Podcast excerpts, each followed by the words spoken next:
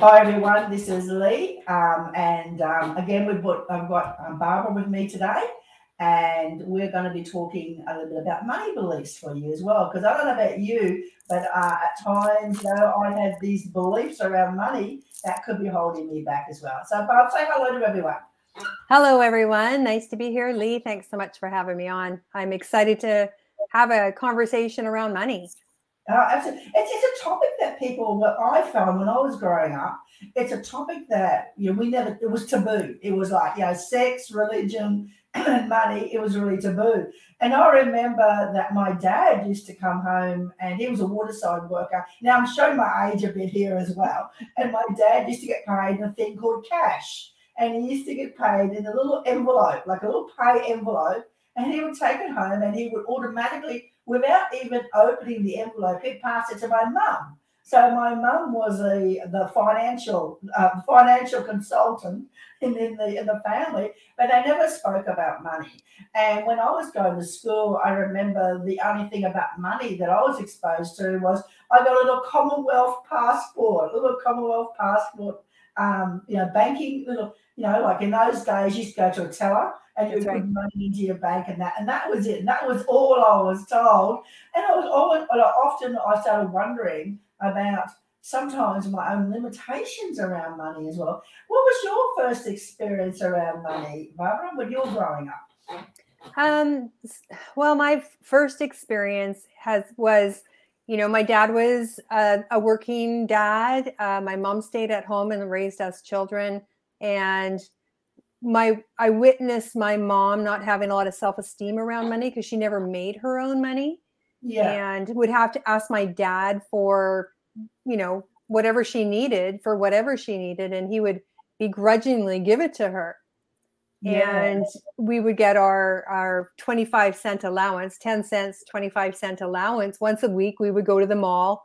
Dad would take mom shopping you know, and then we get the run of the, the mall. Back in the day, it was like a tiny little like mall. I'd get a, I would get a, a malted milk ice cream, and that was really my first experience with with money. In that, um, you know, we we raised our own vegetables, we raised our own animals, and we had to work and sell things to gain money. So I was always looking for pop bottles and selling pumpkins on the side of the street, and so I, I always grew up with the belief that you had to work hard for your money yeah, me too. I remember. I remember the old days under my grandma's uh, house. We I used to crawl under the house, and for some reason we used to we used to find bottles under the house. I don't know why, but we did. We found bottles under the house, and we would go to the local shop as kids. You know, with with no shoes on, barefoot. We'd go to the shop, look up the shops, and we'd get our little little bay lollies and things like that. And we and we thought it was Christmas kind of thing as well.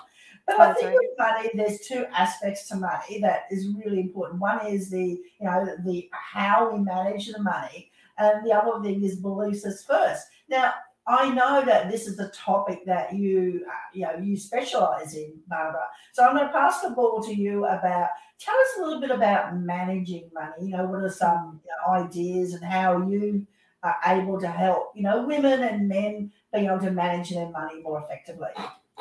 No, exactly. And you know what? And it's important that we take time out to manage our money, to have systems in place, have plans in place.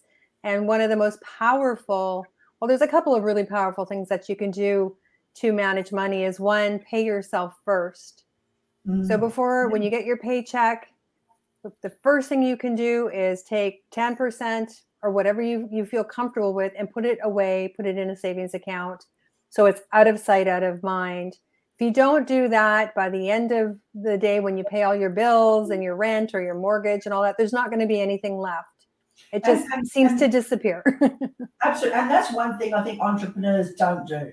I think a lot of entrepreneurs don't pay ourselves. And and then what happens when we're not, you know, actually, uh, you know, having that money for those small baby steps that we make and those small successes that we make throughout the entrepreneur journey, that's where that we start to actually feel burnt out and run down as well. That's right. That. Yeah, that's right. I think it's really important to have boundaries. Um, mm. You know, I, I've worked, oh, I don't know, 25 years in the financial industry as an employee. mm. and burned out i don't know how many times and uh, when i left i decided to build my business around the lifestyle that i wanted for myself and my family and and the mm. feeling that it gave me so i i never wanted to be in that um, grind mentality or that hustle mentality that you see women say, you know, what's your side hustle? You know, you have to work, work, work, work. You have to do all these things. And I'm like, no, you don't. it's all about being smarter. So, mm-hmm. so, so the first thing we should do is everyone out there, we should pay ourselves. We're, we're worth invest money in, and 10% is the figure. Yeah. That's right. At minimum, at minimum. As a minimum. And what's another management tip, Barb, besides that? All right. So the next one would be to live within your means. Mm. You most likely heard of this before, but mm-hmm. if you make, you know, $2,000 a month or $5,000 a month or $10,000 a month, make sure you don't spend more than mm-hmm. that a mm-hmm. month. So know what money is going out the door. How many yeah. of us have gym memberships or memberships seem to be a big thing these days that we don't take part in, that we don't use, that are just yeah. wait being wasted away. Yeah. So it could be twenty dollars a month, fifty dollars a month, hundred dollars a month. Well, cancel those memberships if you're not using them, or use them to monetize, and put yeah. that away as well. But live and, within your means. And that's something that's really important. Is that we? Uh, it's important to be aware of your money, to be checking your, your bank balance, to be consciously, um, you know, um, you know, you know, you know, looking after your money and knowing where you're at. Because lots of times people just because we don't get paid, we don't get paid cash anymore, and we have those credit cards that we don't even actually um, realize how much money that we're spending, and it adds up, and there's no conscious awareness of what's going on as well. So true, so true, and I, I think what one of the biggest mistakes, if you're not an entrepreneur, is your audience is mostly entrepreneur. Mostly entrepreneur. I do have a lot of um, you know women also in corporate mm-hmm. as well. So um, um, there's a mixture with, uh, with my audience, you guys out, out there. So we're we're actually at the moment we're streaming to LinkedIn. Uh, as well as we're also streaming to Facebook out there as well. Oh, so, great! Hi everyone! Hi so, everyone! Have a bit of a mixture. But I think um, I think everything that we talk about, it's about you putting it into the area that's most um, important for you. That's right. So the same principles apply uh, within an entrepreneur as someone in the workplace. Because today, no, you know, when we're in the workplace. Uh, a good way to approach our positions in our workplace is though it's our own business as well. Right. And our, instead of having our clients, like usually in entrepreneur, we talk about clients, we talk about customers, but as um, leaders within business, it's important to see your team members as valuable as if they were your client and actually serve them as though they're actually your clients as well. So I think it's a big shift that's happening in corporates now, realizing that, you know, obviously the entrepreneurs can use some skill sets from the corporate, such as, you know, leadership.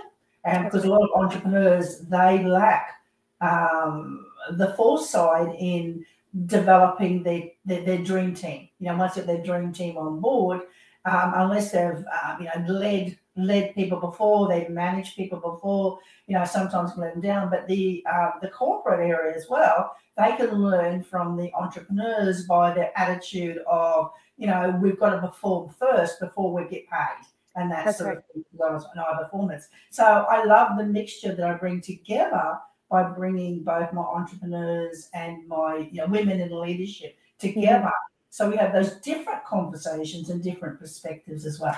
That's so right. And yeah. Yeah. yeah and I was just going to suggest then whether you're an entrepreneur or maybe have a spouse that's uh, work, if you're if you're working for a company or you have a spouse that's working for a company, one of the most overlooked um, items is take advantage of the corporate stock mm. plans, take advantage of the corporate retirement mm. savings program because if they will match you or put in 20%, if you put in, you know, 100, they'll put in 20. Take full advantage of that savings program there few companies um, have these types of programs these days, but if they do, take yeah. advantage of that. And and that's one thing a lot of entrepreneurs don't do, and that is um, because um, it's, it's about having a super fund because a lot of entrepreneurs don't have a super fund. Um, so that when you know if their business isn't going well or something happens in their business as, as they retire, they're not forced to have that super fund. Whereas a an employee um, within the workplace, you know, of course, the company pays a percentage of of their wage immediately into the super. And so it happens automatically without them even seeing as well. So maybe an entrepreneur can start looking at doing that same thing of putting putting away the same percentage as what the corporate pays their team members into some sort of super fund as well. What That's, are your thoughts about that, Barbara? I I agree. If if if there's one thing that COVID and the pandemic has taught mm. me and, and probably many others out there, and I, I you know comment if you can relate to this, if you're mm. on here watching us live, is that um, we you can never predict when the next thing's going to be that's going to knock you off your feet. Mm. So you mm. might get sick, you might uh, lose a job. Um, mm. Pandemic might shut you down. Make sure you have money set aside mm. to survive three to six months. Mm. We've been lucky here in Canada, anyways, that we've had government support, but it, I, I, I did, thankfully, I didn't need it myself. Mm-hmm. But um, or have access to a line of credit, um, as long as you're responsible for it, a low mm. interest line of credit that you can access in an emergency. Mm. You know what? Sorry, go ahead. Um, yeah, absolutely. And what are your thoughts around? Um, you know, today we're moving in our society. We're moving in more into pay later. Like you know, in Australia, because I know that you're in Canada, um, Barbara, but in Australia we have things like Afterpay and everything. Now, We're, um, today we're really looking uh, as a society of you know getting everything that we want immediately mm. and then paying later for it. What are your thoughts around that as far as how that could escalate if we're not managing that process very well effectively? It, it can be a disaster, really. At the end of the day, you know, we're, we're in this throwaway society, a materialistic society. And when you are confronted with an emergency or a lack of funds, um, and you've got all this debt that you have to pay back, you quickly realize that the top of the line TVs, uh, sorry, husbands out there, but you know, the top of the line TV and stereos and couches and cars and toys, they mean nothing. Mm. They mean nothing. And that being able to feel safe and comfortable yeah. Uh, and stable is more important than having a glossy TV or you know a, three hundred dollar pair of shoes or, or, you know what I don't know. I wear bare feet all day every day these days because I don't go anywhere. So that's to me. I'm you know I'm I'm all about having an, an amazing experience and feeling good, mm-hmm. not mm-hmm. about having what's shiny and new. Maybe that's my age. I don't know, but um, yeah. I think I think it is depending about age because I was always brought up with my dad. My dad used to always say to me, "Never go in the crypt." You know, if you can't afford it, then you don't get it, kind of thing. You know, right. and I've got to admit, I'm very much like that now. I look at you know, you know what you know what I what I really need and not what I want. Like mm-hmm. I may I may want to you know I may see a really nice LD or a beautiful car or whatever. I may want that, but I don't really need that. I just need to have a motor vehicle that's reliable, that's going to take me to point A and point B, and the fact is, too, I don't know about you, Barbara, and maybe some people watching out there. I want to have a stress free lifestyle. And if you've got a financial issue and you're stressing about, you know, can you pay the next bill or whatever, I don't want to live in that. I don't want to live in that stress. I want to have it stress free. Now, with money, as well. I mean, obviously, you know, you know, we do things, a lot of things unconsciously around our beliefs around money as well. And often, you know, obviously I do a lot of coaching and I coach, you know, a lot of women and, and men as well. But I really listen to the conversation and I listen to the words that they use. Mm.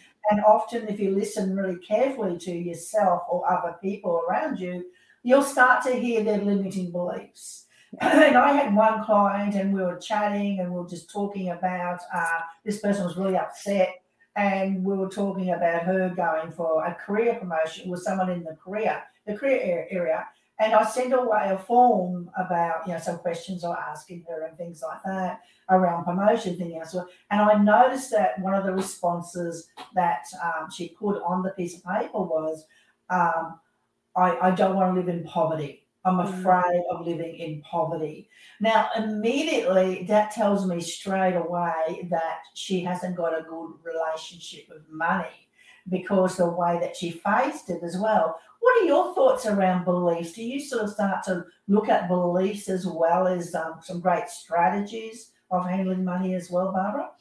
Yeah, you know, and and beliefs, you know, our limiting beliefs do run unconsciously. Where you're at in your life is a, a direct relation to what you're thinking, how you're feeling, what you believe in, and those beliefs typically start um, when we're children Mm, and we get those we get those beliefs from our parents our grandparents our great great grandparents our teachers tv Mm. media and if we've taken it in before we have any form of uh, conscious ability to say to question things Mm. then we're going to believe that money's evil or you have to work hard for your money or money makes mom and dad fight.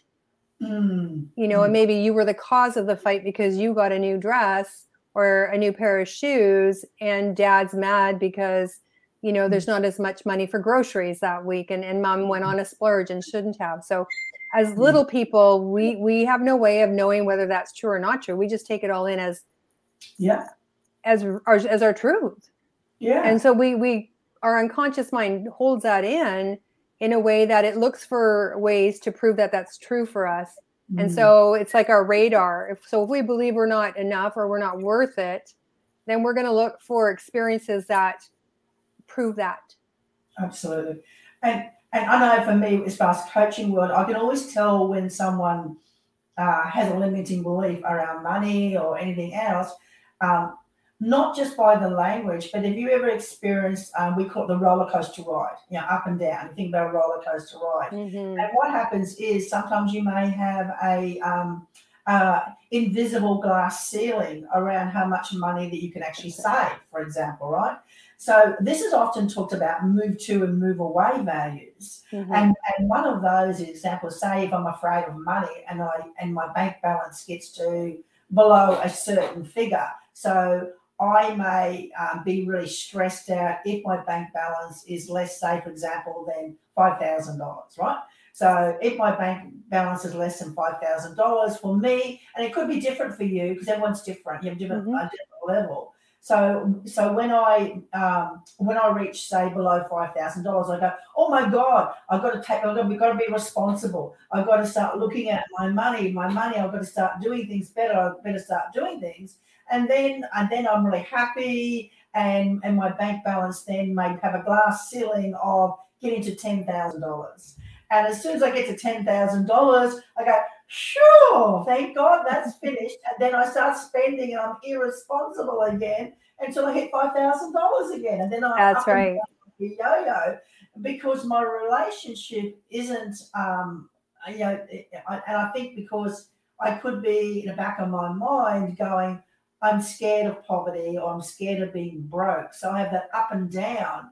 But if I change my thoughts to financial freedom or something differently, then I break through that ceiling as well. So if you find you've got this invisible ceiling, like you know, one could be here, one you know, one could be here, kind of thing, and you're in between, up and down all the time, you know, maybe you've got to sit there and look at your beliefs, and that's just a sign from a coaching's perspective that I can tell with someone around money as well.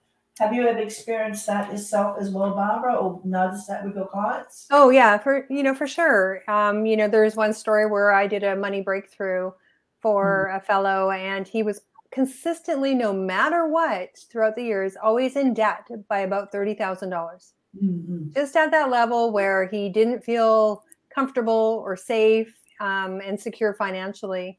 And after we were done, he realized that he went and saw his grandmother in the hospital because she wasn't well after our breakthrough session. And the first thing she said to him was, Oh, hi, so and so. I'm not obviously going to say a name. Oh, poor, poor person, poor, poor. Oh, my poor, poor boy, my poor, poor boy. Mhm. And he, you know, internalized that that he was poor Uh, yeah. And when he finally went, oh my God, that's where that came from, he could Yeah. let it go because he, he realized that wasn't true. And and so he turned things around very quickly after Mhm. that. And you Yeah. know, and then I can say too, whether you don't have money or you have a lot of money, you can still have a lot of hangups with with the with the idea of money and, and your self esteem around that. Sure.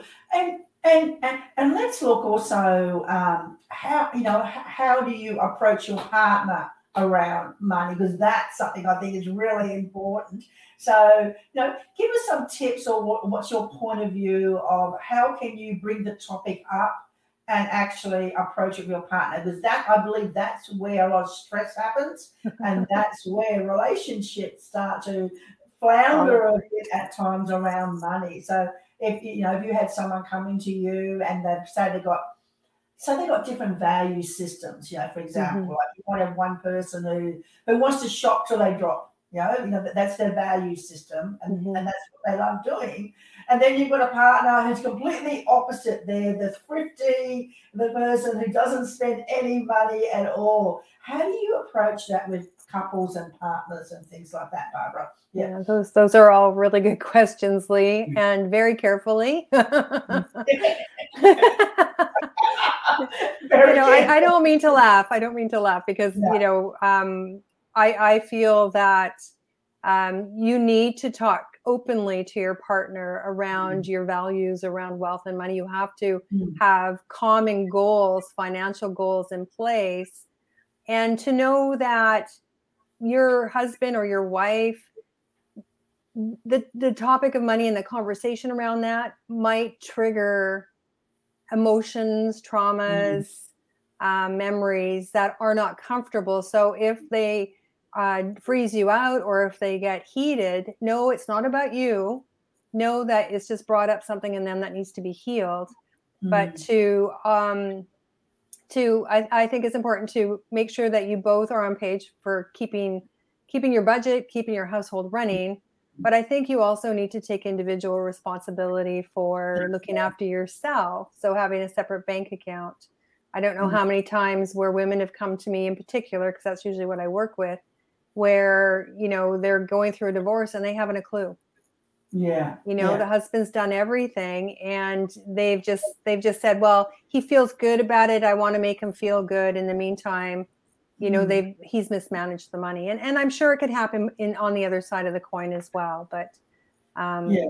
you know and and having counseling or, or having somebody that you're both comfortable with talking and mediating often um, can be an important step as well Yeah, and, and it may and, and this is where I think it takes several conversations. Yeah, You know, it's it's it's both parties not being afraid to talk about uh, topics like money and things like that. It's Mhm. it's okay to talk about That's right. those topics, um, and of course then that will trigger you know different um, beliefs and things like that. So it's I suppose it's just what you said is carefully and being patient and having a lot of conversations and trying to uh, be able to set boundaries that uh, will actually help both parties as well. You know, being able to, I suppose, that compromise, which is really important as well. And um, and this is about expectations and boundary setting, which are often not spoken about either. that's Because right a lot of times people don't like to have difficult conversations either.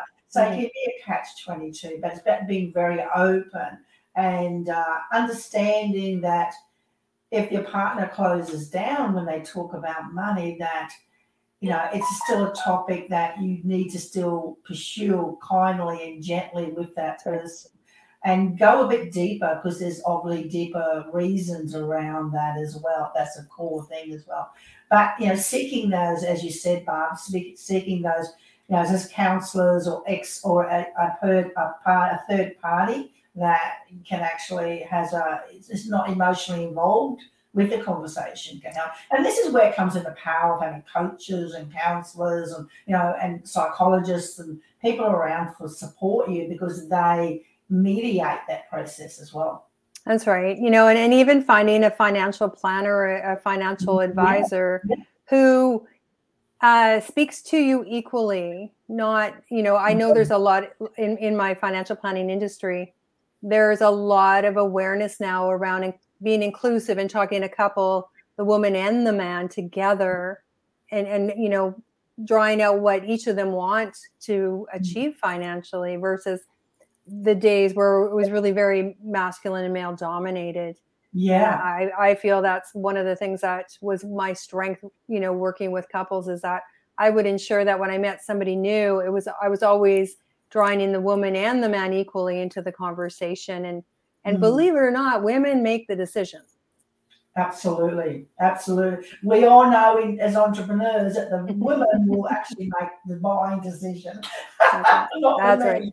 they think they do, but the women really do.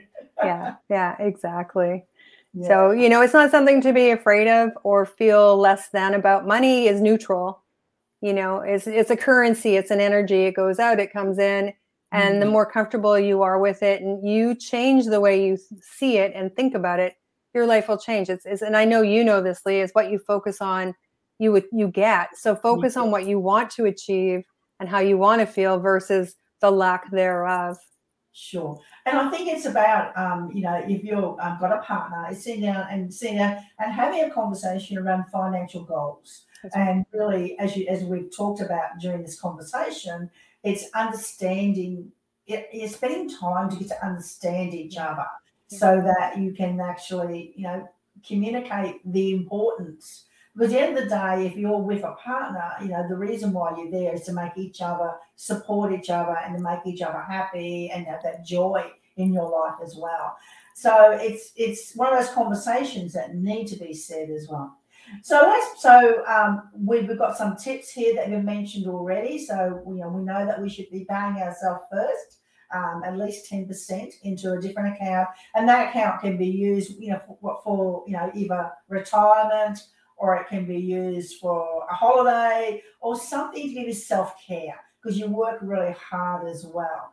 Um, you know, we also talked a little bit, you know, about you know the the beliefs that if you listen really carefully, you'll actually hear the conversation of what's going on, you know, between you know between parties as well. So you're actually listening to the beliefs around money and setting boundaries in relationships as well. What are some more and, and also and also to to um, to monitor your your bank accounts and seeing you know are you have you got memberships that you know, you should be looking at closing down if you're not using it. I know I did that myself recently. I was joined a gym, but I just couldn't get inspired with going to a gym. You know, I just wasn't using it. And I tried hard and hard to go. And I just thought it was costing me, you know, you know, $75 a month to go to the gym. But when you multiply it by 12, you know, that's, you know, $800, $900 because what's happening now, a lot of times we pay memberships per month and we go, oh, it's only $35 a month or whatever. But um, I know a wise mentor of mine in business said that you should always look at, at a yearly investment. So by the time you multiply it out, you go, oh, oh gosh, you know, it's it's three hundred or four hundred or five hundred dollars that I'm spending on this membership that I'm not using as well. You know so it's really interesting as well and what are some more financial tips uh, you know actual tips as well before we go today uh, that you can actually leave our audience as well with as well barbara yeah. i think it's really important to make your money work harder than you do mm. and what i mean by that is any money that you can safely put away for a long period of time mm. and we all know interest rates are you know at the bottom if not negative these days against mm. inflation mm. is invest a little bit every month into something long term, whether it's a stock or a mutual fund of some sort. Get your advisor to give you some good ideas of what suits your risk tolerance and your objectives. But you know, if if you can earn five, six percent on average over the years, that money's going to grow beautifully for you. And that mm. would be for your long-term serious money. Have mm. that money work harder than you do, and eventually, um, you know, you won't have to work also too look at where you can create uh, passive income mm. you know money that comes in regardless of, of what you're doing and that's what i love about being an entrepreneur we're all about not exchanging time for money so mm-hmm. that's one of the advantages of being an entrepreneur That's is right. that you know you can um, create that passive income by running you know courses in the background and, and things like that as well. Mm-hmm. Uh, or the person who's working you know, within their office, there's absolutely nothing stopping you for having a hobby on the part time that you can do as well to make some money as well. That's right. Um, so, so um, Barbara, who who are your mentors that you follow? uh, around money. You know, who's who's um, you know, like for example, I always loved Robert Kiyosaki when I was growing up. You know mm-hmm. about you know um, what was uh, you know how, how to use your money in a more um, productive way than being a passive way and things like that. Have you got any specific mentors that you you follow yourself? Um, well, I've I've been in the industry for 35 years, so. Yeah um, you know, a, lot of knowledge. I, I, you know, I don't necessarily follow anybody in particular around money. Mm-hmm. Um, you know, I I love uh, listening to some you know different analysts because I'm in the investment industry, so I like to understand where the economy's at, things like that. But uh, I really love uh, Lynn Twist's book called Soul of Money. Mm, nice. Yeah, yeah, which you know she's beautiful around that. So um, you know how where we're coming from from lack and and we need more and you know if, if we need more when is more ever enough and so it's just a cycle we're always in mm-hmm. um, who else oh my god you put me on the spot here um, money money yeah you know what I, I i think just because i i'm so steeped in it i don't really necessarily follow anybody in particular um, yeah. you know i've had many of my girlfriends and and community tell me that it's time that I wrote a book. That yeah. we need somebody from a female perspective write something on money that not is just practical, but also involves the energy of money and the mindset of money and things like that, and yeah. some practical steps there. Yeah, and, and and because we live in a society, you know, money is important. Mm-hmm. Um, I know a lot of people, especially when I first started coaching, it was like, oh, I'm not interested in money. I just want oh, to help impact the world and everything else as well. But if you haven't got money and you're living in a society where you need money because we all need to pay, you know, rent or a mortgage or, you know, you know, we're living in a society that's money driven, you know. Mm-hmm. if you've got no money, you can't fill your car up with petrol, you know, and things like that. You, you're, you're limited, um, um, you know, in this world. So it's important to be in a relationship with money because we live in a world that is determined by money as well. And, and of course, we're talking about as well during our conversation today, you know, we're talking about, you know, living within your means. That's, that's something I think that's the key uh, to anything, but also, as you were saying, Barb, to have those long term goals where you've got that compound interest happening on long term. So you do have that nest egg you have that money because you never know. You know, entrepreneurs sometimes, you know, if we get sick, especially if we're a solo entrepreneur and we mm-hmm. can't work, we need to have that money. But also in the um, you know workforce as well, if you're employed, you know, in today's world, you know, big companies, who knows what's going to happen? You may find yourself, you know, in a position where you know, you know, there's a downturn or people being put off or whatever. So you need to have that money as well.